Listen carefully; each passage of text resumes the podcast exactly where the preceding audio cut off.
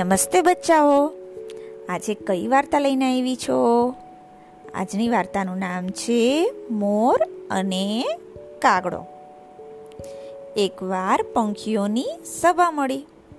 તેમાં રાજા કોને ચૂંટી કાઢવો ને એની ચર્ચા ચાલી. એ માટે મોરે પોતાની ઉમેદવારી નોંધાવી. એ માટે સભા વચ્ચે મોર કડા કરવા લાગ્યો. એના મનોહર પીછાથી લગભગ બધા પક્ષીઓ મોરને રાજા તરીકે ચૂંટી કાઢવાનો નિર્ણય કર્યો. આથી મોર મનમાં ને મનમાં ફૂલાઈ ગયો અને રાજસિંહાસન પર બેસવા માટે જવા લાગ્યો.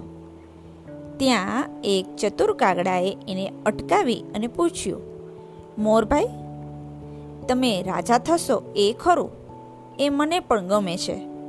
તમારા જેવો રૂળો રૂપાળો રાજવી કોને ન ગમે? પરંતુ મારે એટલું જ કહેવાનું છે કે રાજાનું કામ પ્રજાનું રક્ષણ કરવાનું હોય છે. જ્યારે ગરુડ, ગીધ, બાજ પક્ષી અમારા પર હુમલો કરશે, ત્યારે તમે શું કરશો? તમારા પીછા પ્રસરાવીને ઊભા રહેશો? કે એની સામે લડવાની તમારામાં તાકાત હશે? હવે મોર શું બોલે? એ તો લડી તો શકે જ નહીં. એ તો ખાલી નાચી શકે અને પીછા પસરાવીને આમ તેમ ફરી શકે. તો મોર તો કાગડાના આવા સચોટ સવાલનો જવાબ આપવામાં ગૂંચવાઈ ગયો અને પોતાના પંજા વડે ભોંય ખોતરવા લાગ્યો.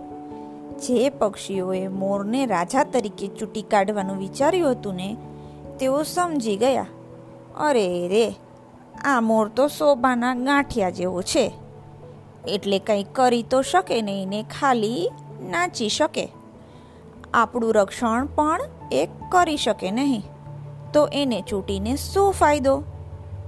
જે આપણને ન્યાય આપે એ જ રાજા કહેવાય. હવે આપણે આ મોરને ચૂંટવાની ભૂલ નથી કરવી. એ જ ઘડીએ મોરને રાજા તરીકેની નિમણૂક રદ કરવામાં આવી. જોયું બચ્ચાઓ? પંખીઓ કેટલા સમજદાર હતા. પોતાના રાજા કેવા હોવા જોઈએ એનો એને ભાન હતું. તમે પણ વિચારજો, આ વાર્તા પરથી તમે શું બોધ લેશો? પછી મને કહેજો. સારું, આવજો.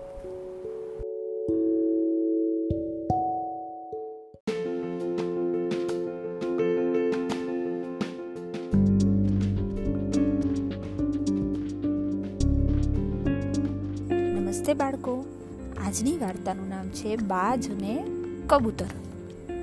બચ્ચાઓ બાજ હોય ને, એ શક્તિશાળી હોય અને કબૂતર ડરપોક અને બીકણ એટલા માટે જ એ લોકો ઝુંડમાં રહેતા હોય. અને આવા જ એક ઝુંડની વાર્તા છે. કબૂતરોનું એક ઝુંડ હતું.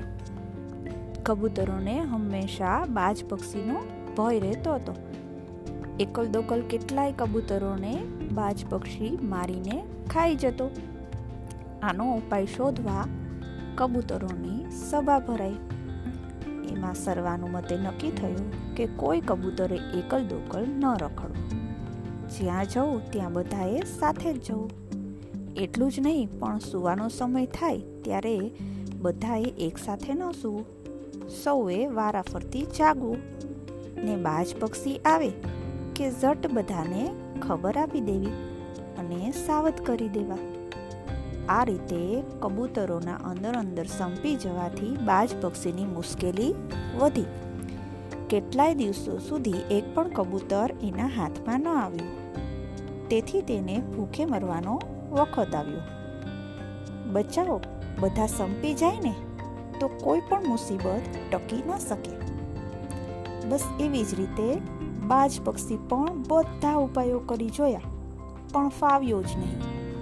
છેવટે એને એક યુક્તિ વિચારી અને કબૂતર પાસે જઈ બોલ્યું, મિત્રો, તમારા આવા સંપ અને સંગઠનથી હું ઘણો ખુશ છું અને તમારા ભલા માટે એક સૂચન કરવા માંગુ છું. કરી શકું? ત્યારે કબૂતરોએ કહ્યું, હા. શું સૂચન છે? બોલો. બાજ પક્ષીએ કહ્યું કે તમારામાં સંગઠન તો છે, પણ તમે કબૂતરોનો સમાજ તો રચ્યો છે. એમાં એક રાજાની ખામી છે. જો તમારી મરજી હોય, તો આપના રાજા તરીકે એ સેવા બજાવવા આ સેવક તૈયાર છે. મારે મારી પાછલી જિંદગી સેવામાં ગાળવી છે. કબૂતરો બધા સંપેલા તો હતા, પણ છતાં અંદરો અંદર થોડા થોડા ઝઘડા ઝઘડી થતા જ રહેતા.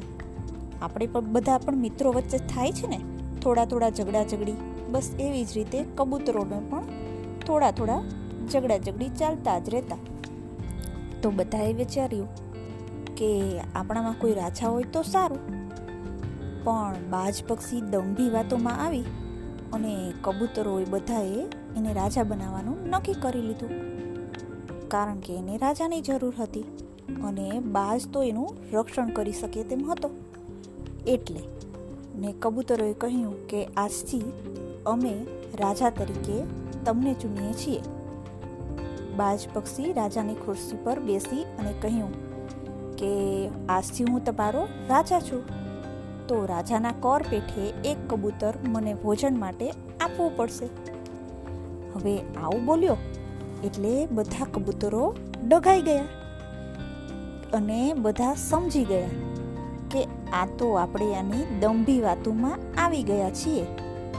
એટલે બધાએ વિચારીને પછી એના કબૂતરે કહ્યું કે રાજા તો હંમેશા રક્ષક હોય, ભક્ષક હોય ને, એને રાજા ન કહેવાય.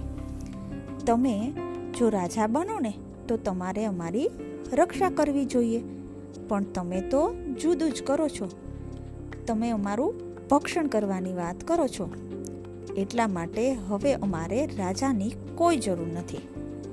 તમારે જવું હોય તો જઈ શકો છો. અને નહીંતર અમે બધા જ વયા જઈએ. એમ કહી બધા સાથે સંપી અને ઉડી ગયા. અને બાજ પક્ષી જોતું રહી ગયું. મિત્રો, બધા એના સંપ હતો ને? એના કારણે બચી શક્યા.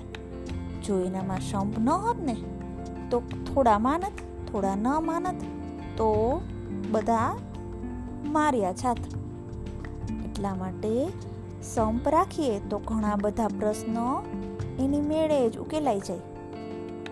તમારે પણ સંપ રાખવો છે ને? રાખશો ને? તો તમારા ઘણા બધા પ્રશ્નો એની મેરેજ હલ થઈ જશે અને આવી મુસીબત પણ આવશે નહીં. સારું સારું બાય